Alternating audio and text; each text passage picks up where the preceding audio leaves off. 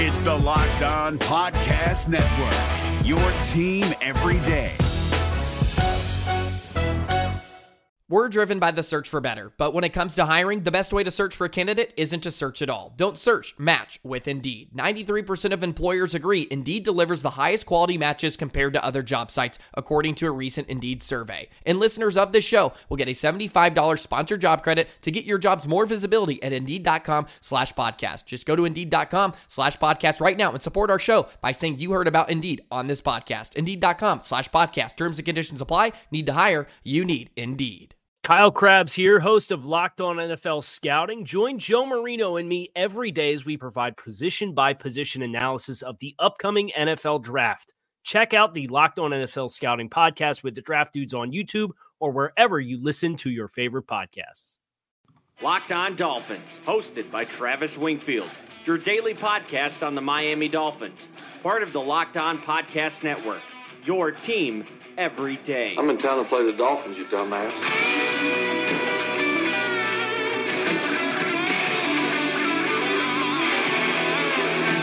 What is up, Dolph fans, and welcome into the Monday, September the 23rd edition, the game day recap edition of the Locked On Dolphins podcast. I am your host, Travis Wingfield, and as always, I am here to bring you your daily dose of Miami Dolphins football. And on today's show, it's flagship Sunday, which means we're going to recap the 31 6 loss in Dallas with five takeaways from the game. We'll go position by position and evaluate the players, get you caught up on the status of the tank and Miami's prospective draft picks around the league. We'll recap the college football quarterbacks of the weekend and we'll briefly very briefly discuss my no good, very bad Saturday. All of that and more. But first, before any of it, I kindly invite each and every one of you to subscribe to the podcast on Apple Podcast or Spotify. Leave us a rating, leave us a review. Give me a follow on Twitter. It's at Wingfield NFL. The show is at Locked On Phins. You can find the written work every single day up on LockedOnDolphins.com. And with that, let's go ahead and jump right in. That's another well, at least there were some first downs to celebrate this weekend as the Dolphins played better in this game, and we'll get right into things here in just one second. But I wanted to start with a couple of grievances I have, and I want to let you guys know about the coverage on the podcast going forward this season because we know it's going to be a rough year. It's going to be a bad team with a lot of losses and very little to talk about in the win column. And I'm going to tell you guys when someone's football is crap, but I'm going to really focus on the things that bode well going forward, like things that'll be part of the future of the structure of this team, like for instance Josh Rosen playing well, which only stands to benefit the Miami Dolphins. And also, one more thing I noticed about Sundays on Twitter why does everything have to be so definitive and decided right now? It seems like every game is a new chance to make a declaration on a guy or a team or a something in the NFL, but we are just as likely to change our minds the next week as another 60 minutes of evidence or tape becomes available to us. And I know it's a what have you done for me lately type of league,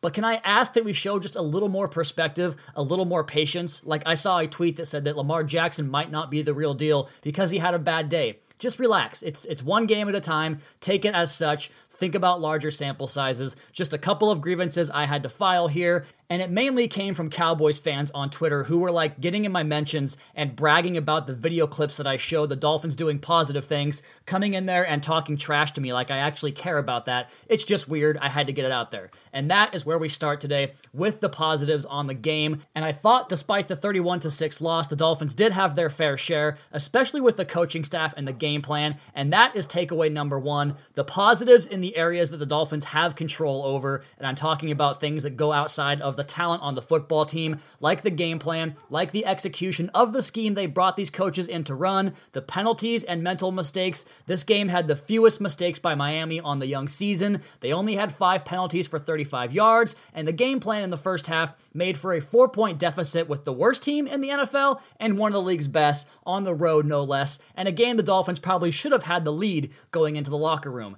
And you might say the Cowboys played bad, but so did Miami. They had their drops, physical mistakes, not mental, and the Drake fumble were both killers in that first half. Miami easily could have had 10 or 14 more points in that first half and taken a 20 to 10 lead into the break. The plan for the offensive line was great. More wham blocks, more help and protection, and sliding and, and passing off stunts and games. The plan and sub package on defense was great, and the red zone defensive plan in the first half was fantastic. That's number one. Takeaway number two, we have to talk about Josh Rosen. We'll go over his individual performance in the next segment, but if he plays this well, it bodes so damn well for this team going forward. I still don't think he has a chance to push this team off the quarterback class, especially when you consider that he's going to have to win a couple of games, which just seems impossible at this point to get the Dolphins off the first overall pick, which is going to be Tua Tagovailoa for whichever team does make that pick. But he's going to build himself into a solid asset if he plays this way, and kudos to the staff for the way they developed him so far. I know there was jokes about body language and not giving him a job over Ryan Fitzpatrick, but it seems like to me he showed tangible growth in areas that you hoped he would improve on in training camp and the preseason, and I think he did that on Sunday. Takeaway number three new players making an impact on the roster, and I'm talking about new guys that weren't here a month ago. Week one was bad because of that turnover all the way around the roster, but if any of those late August additions stick to this roster, then that's a big win for this coaching staff. And I'm talking about four guys in particular from Sunday. They were new left guard Evan Boehm, which I guess sounds like Bane, didn't know that's how you pronounce that last name, safety Stephen Parker and Johnson Bademosi, and right tackle J'Marcus Webb, who I know is not part of the long term fix, but he really helped repair that offensive line beyond being completely a disaster and just kind of holding things together. I thought Parker and Bademosi played well within the scheme, which makes sense. The Patriots ties and backgrounds there. And Evan Boehm really just looks the part on the offensive line. Intrigued to see him going forward.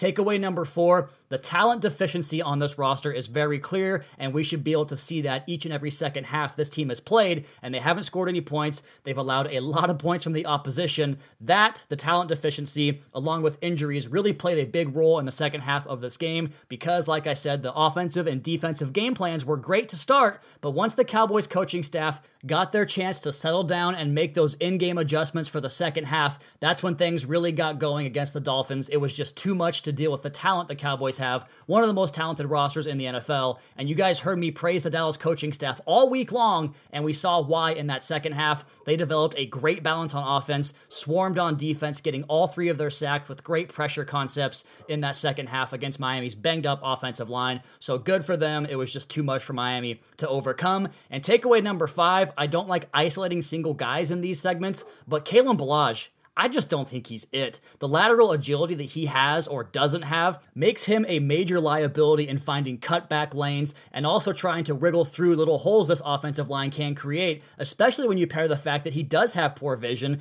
and that he's dropping passes in the passing game. He just has had a dreadful start to the season and does not look the part of a tailback in this offense. We'll talk about the running backs in segment two because I thought Kenyon Drake had a bad game as well. And the last takeaway that didn't make its way into the top five was Xavier Howard having a horrible day. We'll discuss that on the next segment, but I think that he's going to be fine. I wouldn't worry too much about it. Sometimes bad days happen, and Xavier Howard ran into a dreadful day for himself on Sunday in Dallas. All right, we're going to come back in the next segment. I was in Pullman on Saturday for the third greatest comeback in college football history on the wrong side of things, and I got there with Vivid Seats. Make a memory that lasts a lifetime, and let the Vivid Seats app help you get to your favorite live event. Enter promo code KICKOFF at checkout to receive a discount of up to $100 on that order. Vivid Seats is an online event ticket marketplace dedicated to providing fans of live entertainment with experiences that last a lifetime. We all love a night out on the town, whether it's seeing our favorite band in person or being there in the crowd to cheer on your favorite team. Even if your team blows a 32 point lead with just 19 minutes left in the game, and with the Vivid Seats Rewards Loyalty Program, you can attend the concert or show of your choice and earn credit towards your next live event. Vivid Seats is the top source for tickets for all the live events you want to go to. You can sort by price or look for seats in the section and row of your choice. All of that in the Vivid Seats app. Go to the App Store or Google Play and download the Vivid Seats app. Fans are automatically enrolled in the Vivid Seats Rewards Loyalty Program. Every purchase is backed by a 100% buyer guarantee. From the biggest games and the best concerts in town, Vivid Seats has it all. Download the app and join the Vivid Seats Rewards Loyalty Program today. Make a memory that lasts a lifetime and let the Vivid Seats app help you get to your favorite live event. Enter promo code KICKOFF at checkout to receive a discount of up to $100. That's promo code KICKOFF at checkout at Vivid Seats. If you're looking for the most comprehensive NFL draft coverage this offseason, look no further than the Locked On NFL Scouting Podcast. Join the draft dudes, Kyle Crabbs and Joe Marino, as they go position by position through the NFL free agent class and into the star studded crop of college stars who will be selected in the 2024 NFL Draft. If you want to know who your favorite NFL team should be adding to its roster, you need to check out Locked On NFL Scouting, available on YouTube and wherever you get your podcasts. Part of the Locked On Podcast Network. Your team every day.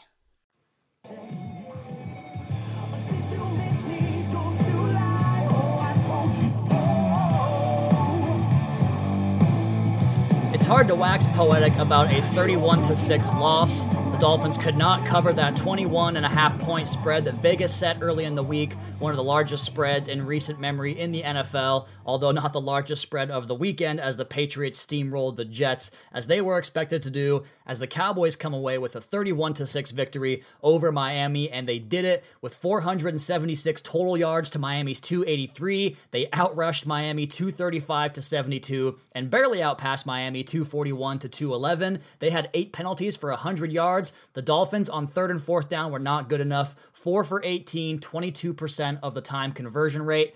5 for 10 for Dallas. That's half the time. Also not good enough for the Dolphins defense, although most of that came in that dreadful second half, which I think is going to be a thing this year. Very bad second halves for this Dolphins team. The Cowboys sacked Rosen three times. The Dolphins got to Prescott once, and time of possession for the first time was actually even. The Cowboys had the ball for just under 31 minutes, and the Dolphins just over 29 minutes. We talked about the physical mistakes, the drop passes. After the first half, Miami had topped their points per game average with six over five, and the first half with 220 yards was by far the best shot in any half the Dolphins have played this year. They also converted 38% of their third downs in that first half. So improvement there. That was the name of the game. Things wound up with the same result in a blowout victory. But let's go ahead and go position by position here and run through all these groups and all these players on this Dolphins roster. Of course, we'll have the film review for you guys on Wednesday's episode. But first, off the broadcast, let's start with the quarterback. And Josh Rosen did well in several departments that I think show growth in his game.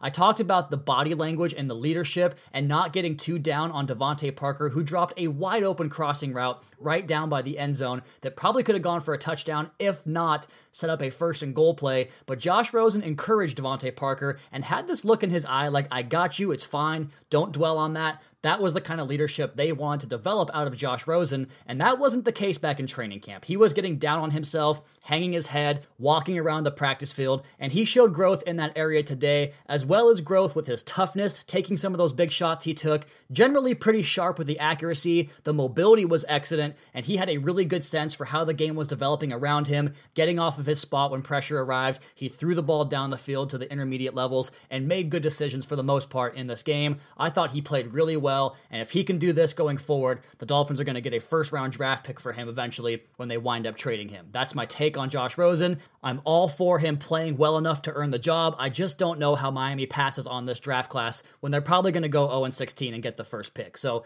Josh Rosen, a very good debut for him. The running backs was the opposite. Kalen Ballage, I talked about him in the first segment. It's just not good enough. He goes down on first contact almost every single time. He only made the first tackler miss twice last year on 45 opportunities, and it feels like he's right on track for that same number this season. And his counterpart, Kenyon Drake, also not good enough. He remains the dual threat explosive back that's the best guy in this team, in this position group, but the same mistakes continue to show up for this guy, a fourth year player. Poor ball security. He turned his back to the defense down around the goal line and kept the ball ball with just one hand. That's going to get knocked out most of the time in the NFL on a goal to go a goal to go run for Kenyon Drake. He dropped passes. He still got occasional gaps in pass protection. It's just not good enough from number 32 and number 27. Out wide, I think Preston Williams still has these tools to become a number one receiver, like Xavier Howard told us he would be. He is apparently best friends with Josh Rosen, and I think that chemistry continues to show up. He's doing well to get off the release, off the line of scrimmage. He's stacking defensive backs. He's chasing blind spots. Just catch the ball and you'll be fine. The same could be true for Jakeem Grant, who is dropping the ball on offense, on special teams. That is a concern going forward for him. He dropped a simple screen pass and muffed another punt, but he did show a proclivity to find soft spots in the underneath zone coverage, and he was a fixture of the game plan. I hope we see that for the next 13 games. I want to find out about Jakeem Grant this year. DeVante Parker had that gorgeous one handed stab on a takeoff route. He has done well to stack defensive backs, as this offense likes to take shots to those tall receivers that are put into the boundary with one on one coverage and no safety help. I think Parker and Williams are doing good to get open on those looks, and Parker made a hell of a catch in that department on Sunday. You go inside to the tight end position. Not a lot to look at in the game on Sunday, although Durham Smythe was part of the wham scheme the Dolphins ran, something new this year they haven't done much of previously, where you invite the defensive tackle upfield with his initial rush, and then you take the tight end and you side block him, who comes back across the formation. And Smythe did really well in that department on Sunday. Mike Gesicki had three targets, caught all three of them again, a high catch percentage, but only nine yards on the game. Really, he had a tough matchup with the Cowboys' athletic linebackers and safeties in this game. And then finally, the offensive line. It was actually pretty good until the injuries began to mount. Jesse Davis left the game. Danny Isidora left the game. Michael Deiter kicks out to left tackle, and that's just not a good spot for him. He's not fast enough, doesn't have a long enough kick slide to get to deal with the speed off the edge of somebody like Robert Quinn. They really had to slide and help Deiter in protection off that edge, and it weakened the rest of the group. Shaq Calhoun came into the game for Isidora. I want to look at his film on all 22 before I give you an evaluation. I thought Daniel Kilgore had an excellent first half, but kind of regressed in the second half like everybody else, and Evan Boehm had a really nice day off the bench as well. I talked about J'Marcus Webb. Those two guys both I thought played pretty good on Sunday. We go over to the other side of the ball, and apparently I started a feud between Davon Godchaux and Jourdan Lewis. Davon Godchaux talking about a great rep he had on Travis Frederick. I posted several videos of him knocking back Frederick and Zach Martin on the game, and he shared that and said, if this is the best offensive line, which is a quote that I said, then what does that make me? Jourdan Lewis retweets that and says 0 3. Hilarious trash talk even though I thought Davon had a very good game, showing his per, his propensity in this two gap scheme where he can really fight off the point of attack, shed and stack and make plays in the backfield. And on top of it all, it got my tweet on some Yahoo articles and plenty of other places that shared the video and the trash talk of Davon Godchaux and Jourdan Lewis. Good stuff there. I thought Christian Wilkins had another really good game. Maybe not another really good game, but his first really good game. He's freaky athletic, and he's showing the ability to stay strong at the point of attack in addition to the speed and quickness he offers. And he's doing some stuff getting off those blocks that the Dolphins really want to see from him this year. That'll be a big area of growth for him because it's not something he did that much in college at Clemson.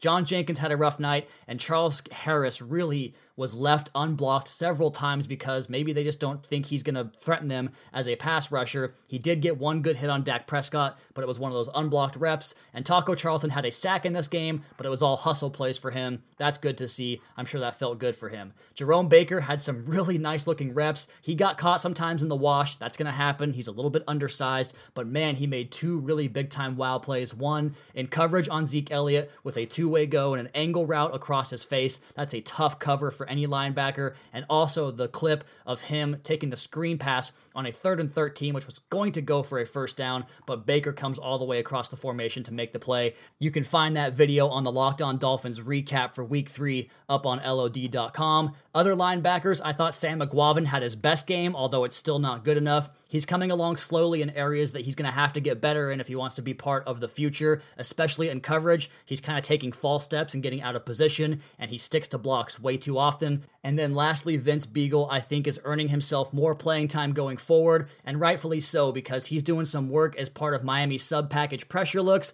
but also off the edge in the outside run game, and he looks the part in both those areas. The defensive backs, Xavier Howard had a really rough day that ended with an ejection, which was really a soft ejection if you ask me, but he just looked kind of disinterested. He got beat early by Amari Cooper and then wound up getting beat by a couple more for a couple more touchdowns on Cooper and a lot of yards on the day. Just not a good day for X. Eric Rowe, I thought, had his best game, although still shaky in some areas. Jomal Wiltz got beat on a long play again, although I think that one came back on a penalty, but he had a rough start after a growing injury took him out as well. Bobby McCain had his first pick as a safety. He played a pretty good game. I thought Johnson Bademosi played a good game, and Stephen Parker, both those two safeties I mentioned in the first segment of the podcast, had excellent first halves, working within this new coverage scheme and making plays that Brian Flores will love going forward. The overall recap I just think the offensive line, when it was healthy, the offense actually moved the football between the 20s. Things bogged down in the red zone. You have to get better there. They made some curious play calls down around the goal line as well.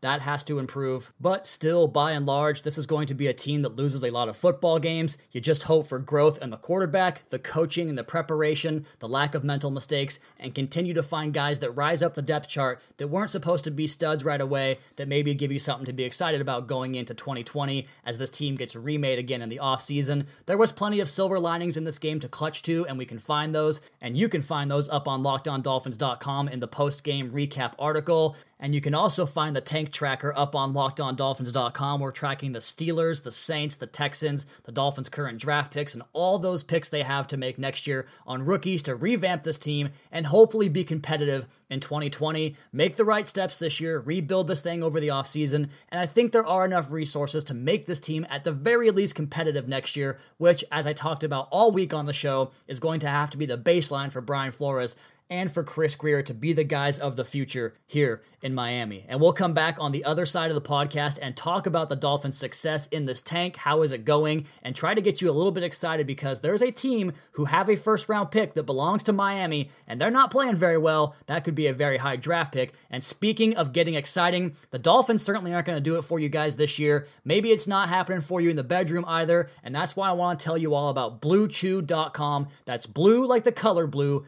Blue Chew brings you the first chewable with the same FDA approved active ingredients as Viagra and Cialis, so you know they work as well as my puns on this live read. You can take them anytime, day or night, even on a full stomach, and since they're chewable, they work up to twice as fast as a pill, so you can be ready whenever your number is called, like Josh Rosen got the call to start the game on Friday. Blue Chew is prescribed online and ships straight to your door in a discreet package, so no in person doctor's visit, no waiting in the pharmacy, and best of all, no more awkwardness. They're made in the USA, and since Blue Chew prepares and ships direct, they're cheaper than a pharmacy. Right now, we've got a special deal for our listeners. Visit bluechew.com and get your first shipment free when using our special promo code MLB. Just pay $5 shipping. Again, that's B L U E Chew.com. Promo code MLB to try it today for free. Blue Chew is the better, cheaper, faster choice, and we thank them for sponsoring the Locked On Dolphins podcast.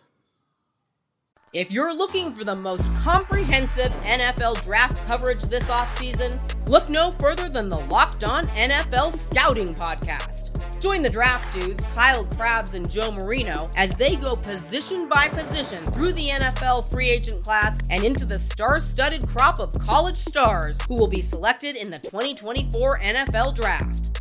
If you want to know who your favorite NFL team should be adding to its roster, you need to check out Locked On NFL Scouting, available on YouTube and wherever you get your podcasts. Part of the Locked On Podcast Network. Your team every day.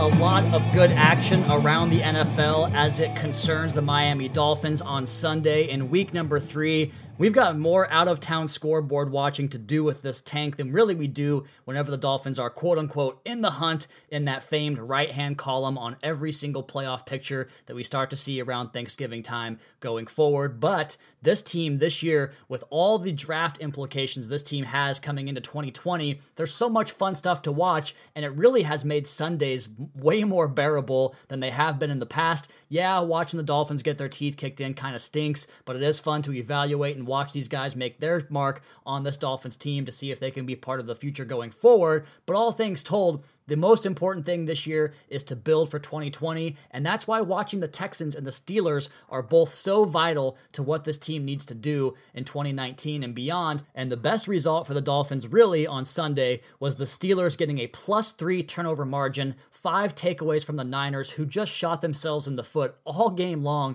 but still, the Steelers had enough deficiencies to cost them that game to fall to 0 3. They are currently number three, or check that, number four in the NFL draft position according to tankathon.com. The Dolphins currently have the third overall pick, the Texans have the 25th, and of course, Miami comes back with pick 33. So that's two of the draft's very best players right there off the top, and then a good first round prospect, and of course, the first pick in the second round. But to go back to the Steelers here, if you guys saw Mason Rudolph, you saw a guy that really doesn't have that inherent sense for pressure in the pocket. He takes way too deep of drops, he's inaccurate. Turnovers are going to happen for him a lot. The offensive line is not as good as it was under Mike Munchak. They don't have the skill players. James Conner is not as good all of a sudden. That offense is bad. That defense and the defensive scheme is bad, even though Minkah got an interception and a fumble, re- or a fumble forced, I should say. The pick just dropped right into his hands. The fumble was a great play, but he also got punked by Kyle Juszczyk on a stiff arm later in the game but that Steelers defense is just not that good. That team's not that good. That coaching staff is stuck in the past a little bit too much.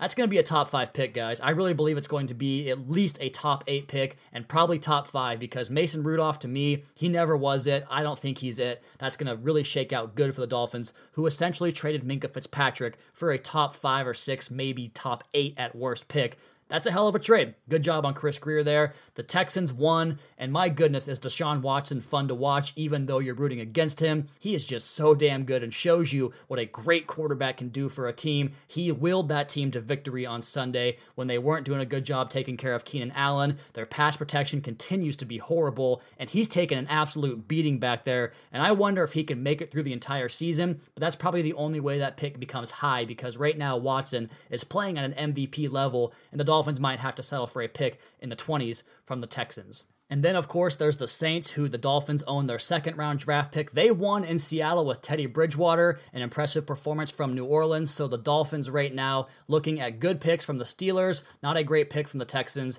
and of course, the second round pick from New Orleans. The Steelers next week are home for the Bengals. If they lose that game, they've got a home game for the Ravens after that, then they're at the Chargers. They could head into that Monday game against the Dolphins with both teams winless. That's very possible. I think that Bengals team could pick them off next week. The Texans next week have the Panthers at home, the Falcons at home after that. But I'm starting to think more and more this Texans team is going to win its way out of a high draft pick for Miami. As far as the rest of the 0 2 teams in the NFL, a bunch of them won today. Kyle Allen led the Carolina Panthers to a victory, so they are now 1 and 2. And goodness, did he look impressive in that game. So did Daniel Jones, the guy that I bagged on this podcast all draft process long. Great for him, very good game. And then, of course, the teams that did not come through. One of those teams being the Steelers, who the Dolphins, of course, own their first round pick. The Jets got blown out again, but Sam Darnold sounds like he's going to be back in a couple of weeks, so they'll win some games. Don't have to worry too much about them. You've got the Broncos 0 3, they're pretty terrible. And then Washington could pull off a win tomorrow against Chicago and get off the schneid. So Miami in great shape to get these high draft picks, looking real good. Before we close the podcast up here, let's talk about college football and the weekend. First, my picks, no bueno. I went 2 and 4, not good enough. 11 and 11 on the season. Again, milking you dry on the juice if you're following along with me on those picks. As far as the quarterbacks go, I've only got two of them done right now up on the lockedondolphins.com 2020 quarterback prospect scouting report. I talked about Tua Tagovailoa and Jordan Love. I'm going to get to Jake Fromm and and Justin Herbert. Forgot his name there for a second later on tonight, and I'll post that article probably Monday or Tuesday for you guys up on lockedondolphins.com. But real quick, let's talk about Tua and what he did in that game on Saturday. Again, with more touchdowns than incompletions in the game, he is really impressive with his timing, touch, anticipation, knowing the pre snap picture and what it's going to look like post snap. He made, I think, one or two mistakes. He was off target with one or two balls. Of course, those are going to be the things that everybody harps on, but you see the fine details in his game, the aptitude mentally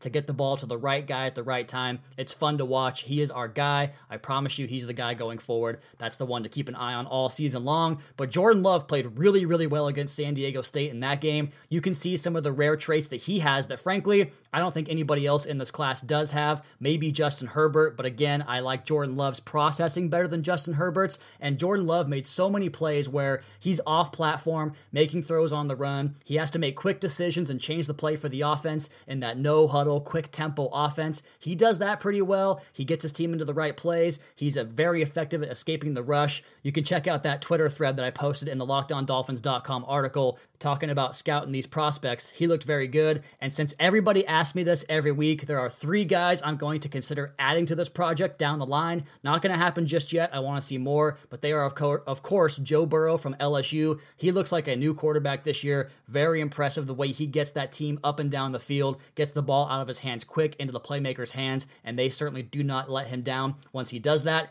Jalen Hurts just balling out of Oklahoma. I think any quarterback that plays for Lincoln Riley deserves recognition because they're probably going to be very smart in the way they approach things. And Jacob Eason, he has been fantastic for UW. Another big day in Provo against BYU. Those three guys closest to joining the other four. I'm just not ready to work on seven quarterbacks every Saturday quite yet, but we'll get there eventually. And we have to touch on this before we end the podcast. The Washington State Cougars game on Saturday night, a perfect scene for college football. It was like 65 degrees, just perfect outside, and the Cougs got out to a fast start, 49 17, and that's where things went wrong. We then had a four hour drive back home, sitting in traffic, so I didn't get home till about 3 or 4 a.m., so I'm working right now on about 3 or 4 hours of sleep. So not a great Saturday. Just the, the, third biggest comeback in college football history. I was there for it to witness my team going down. It was just like the miracle at the Meadowlands or whatever the hell we're calling that stupid game between the Jets and Dolphins back in 2000. It felt just like that game, and I was there to see it in person. Not fun. Okay, that's going to end this podcast. We'll come back with you guys on Tuesday for the Aftermath podcast. We'll break down some film this week. I'm going to add a free agent segment on the podcast where I break down available free agents. Probably going to have an article and segment per week on that up on lockedondolphins.com. And with that, let's go ahead and call this episode of the Locked On Dolphins podcast a wrap. You all please be sure to subscribe to the podcast on Apple Podcasts. Leave us a rating, leave us a review. Check out the other Locked On Sports family of podcasts for all the local and national coverage of your favorite teams. Follow me on Twitter. It's at Wingfield NFL. The show is at Locked On Phins. We'll follow you back with Locked On Phins. Keep up to date on the Daily Dolphins blog over at LockedOnDolphins.com. You guys have a great rest of your Sunday, Monday night. We'll talk to you again tomorrow for another edition of the Locked On Dolphins podcast, your daily dose for Miami Dolphins football. Go Cougs, I guess.